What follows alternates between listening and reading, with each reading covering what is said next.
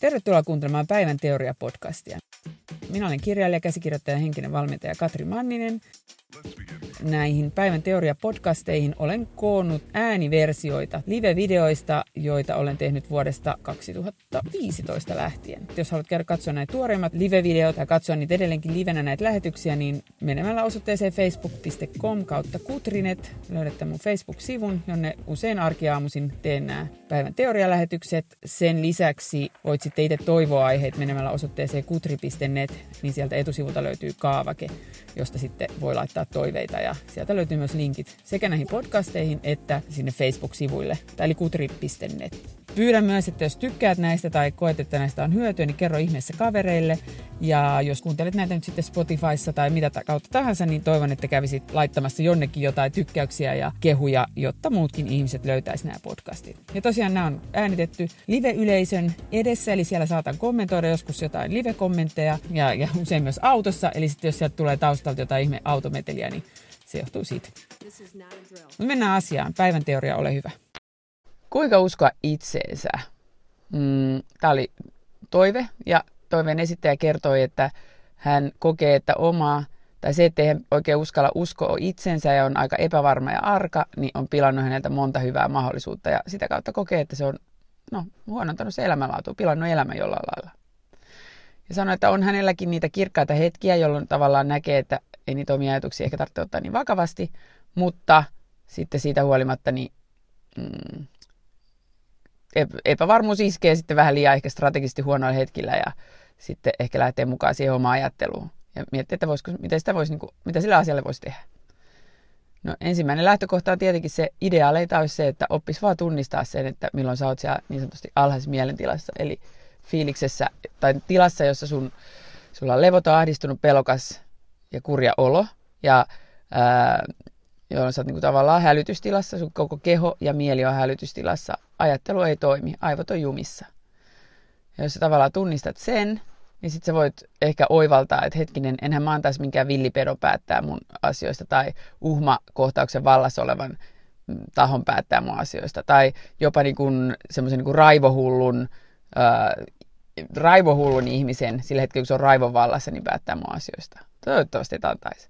Et eihän siinä niin kuin tavallaan mitään järkeä. Et eihän sellainen niin kuin, ää, niin kyllä se ulkoapäin tajuu, että niin tuossa tilassa, että jos joku on, tai joku apinan, joka on sellainen niin vielä vihane gorilla, niin antaisit se päättää sen sun asioista. No et. Ja, ja kun se pointti on se, että siinä hälytystilassa, mä ymmärrän, että se on, tuntuu vahvalta, koska se on hälytystila, sen on tarkoitus herättää sun huomio, että nyt on jotain pielessä, niin on niin helppo jotenkin uskoa, tai että siinä, se, niin kuin tunt, kun se tuntuu niin vahvalta, niin se tuntuu niin oikealta ja todelta ne ajatukset, joita siinä päässä tulee. Mutta niitä ajatuksia, hälytystilan vallassa ajattelemia ajatuksia ei kannata ottaa vakavasti, paitsi jos sä oot oikeassa hengenvaarassa, siis akuutissa, että sä näet, että nyt mä oon ajamassa ulos moottoritieltä tai tulee rekka mua kohti ja kolaroi mut kohta tai mm, joku uhkaa sua aseella tai oot jossain assalla näin ja näet, että sieltä tulee joku vihainen, aggressiivinen nuorisojoukko, niin todellakin kannattaa kuunnella silloin sitä hälytystilaa ja mennä pakoon ja taistella tai mitä nyt pitääkin sillä hetkellä tehdä. Mutta jos sä oot siellä himassa vaan ja sulla on tullut joku kiva työtarjous tai idea, jota sä haluaisit toteuttaa tai vaikka joku kysynyt, lähdet sä reissulle tai lähdet sä treffeille, niin siinä kohtaa voit ignoroida niitä oman alhaisen mielentilan ajatuksia. Odotella ihan kaikissa rauhassa, että no nyt mulla on vaan alhainen mielentila, nyt mä vähän syön, käyn lenkillä, teen kotihommia, katso vaikka telkkariin, venää, että se fiilis menee ohi ja sitten kun se menee ohi, niin sitten jos pelkää, että unohtaa se asia, niin panee lapun seinään ja sieltä siellä lapulle seinälle tai jääkaapin oveen ja sitten kun mieli rauhoittuu ja tyyntyy, niin kuin se aina rauhoittuu ja tyyntyy, niin sitten katsoo sitä asiaa uudestaan. Mutta mä ymmärrän, että ei se, että jos on syystä tai toisesta vähän sellainen niin kuin neurologia tällä hetkellä, joka on niin kuin taipuvainen neuroottisuuteen tai tämmöiseen ahdistuneisuuteen, niin mä ymmärrän, että siihen pamahtelee niin helposti ja usein, että voi, niin kuin tämä voi tuntua, että tämä on just silleen, että joo, helppoa teoriassa, mutta ei ehkä niin käytännössä. Ennen kuin tulee se niin kuin syvä sisäsyntyinen oivallus, että ai niin joo, eihän mun tarvitse näitä ottaa vakavasti. Niin sitten toinen käytännön tapa tai semmoinen tapa, millä sitä voi lähteä purkaa, on, että mm, nähdä se, että sulla on kolme syytä, miksi sä kerrot itselle, miksi sinun mielesi kertoo sulle näitä ajatuksia, että et sä voi, et sä osaa, et sä pysty.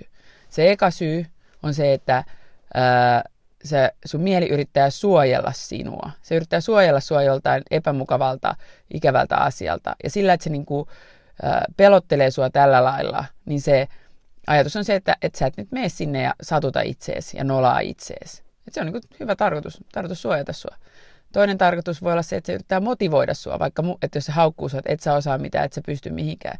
Niin se ajatus on se, että hyvä tarkoitus on motivoida sut tavallaan jotenkin muuttaa käytöstä, oppia jotain uusia tapoja tai jotenkin parantaa niin kuin, niin kuin, omaa suoritustasi, kouluttautuu, opiskella.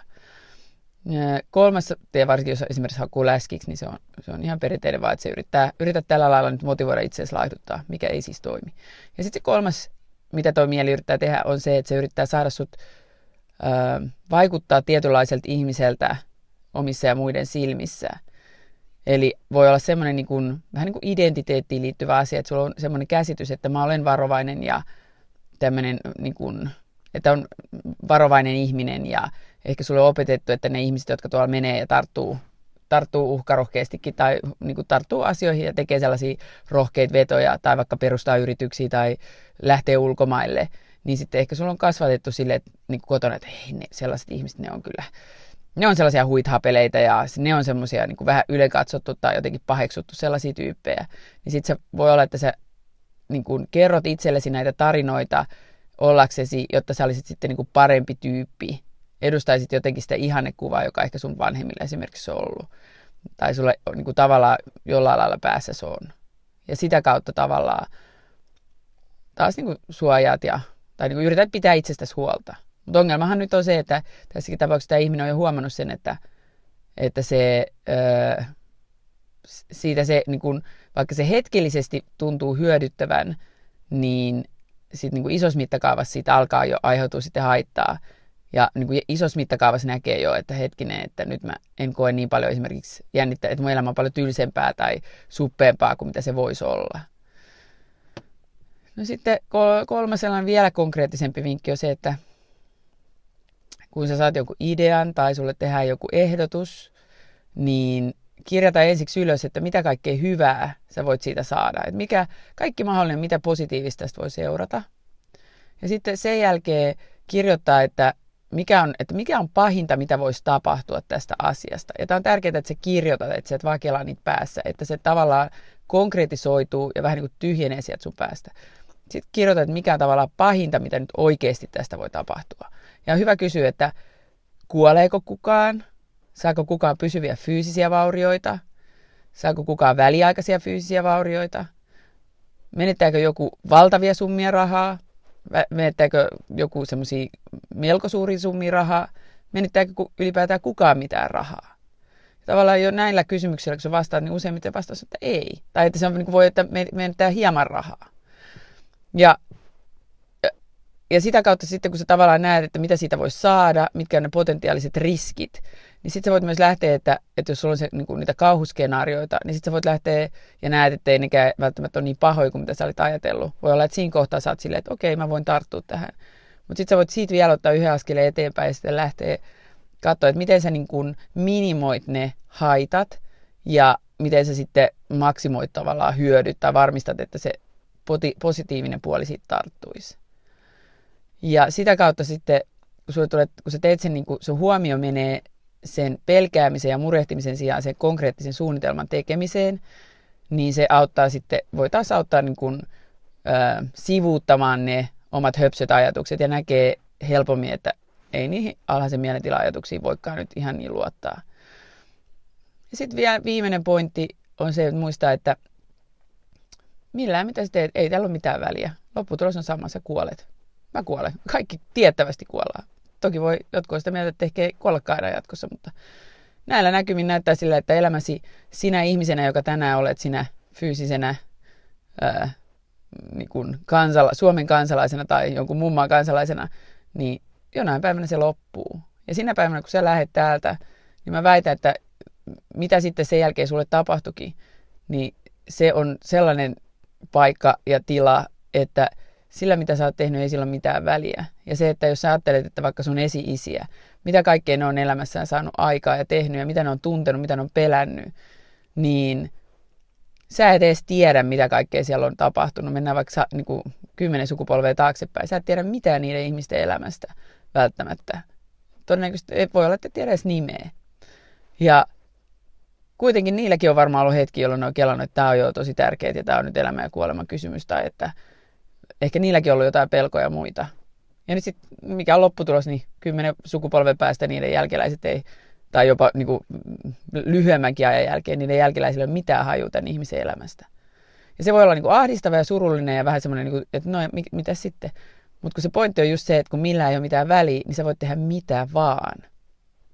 Sillä, että jos sä yrität nyt jotain ja kaikki menee päin helvettiä, sillä ei ole mitään väliä. Sillä ei ole yhtään mitään väliä. Sä, niin kuin, äh, jollain päivänä sä kuolet ja sillä ei ole mitään väliä. Pari sukupolven päästä viimeistään, todennäköisesti jo itse saman tien tai viimeistään puolen vuoden päästä, kuukauden viikon, puolen vuoden päästä kukaan ei tiedä. Niin kuin sillä, niin sillä asialla ei ole mitään merkitystä.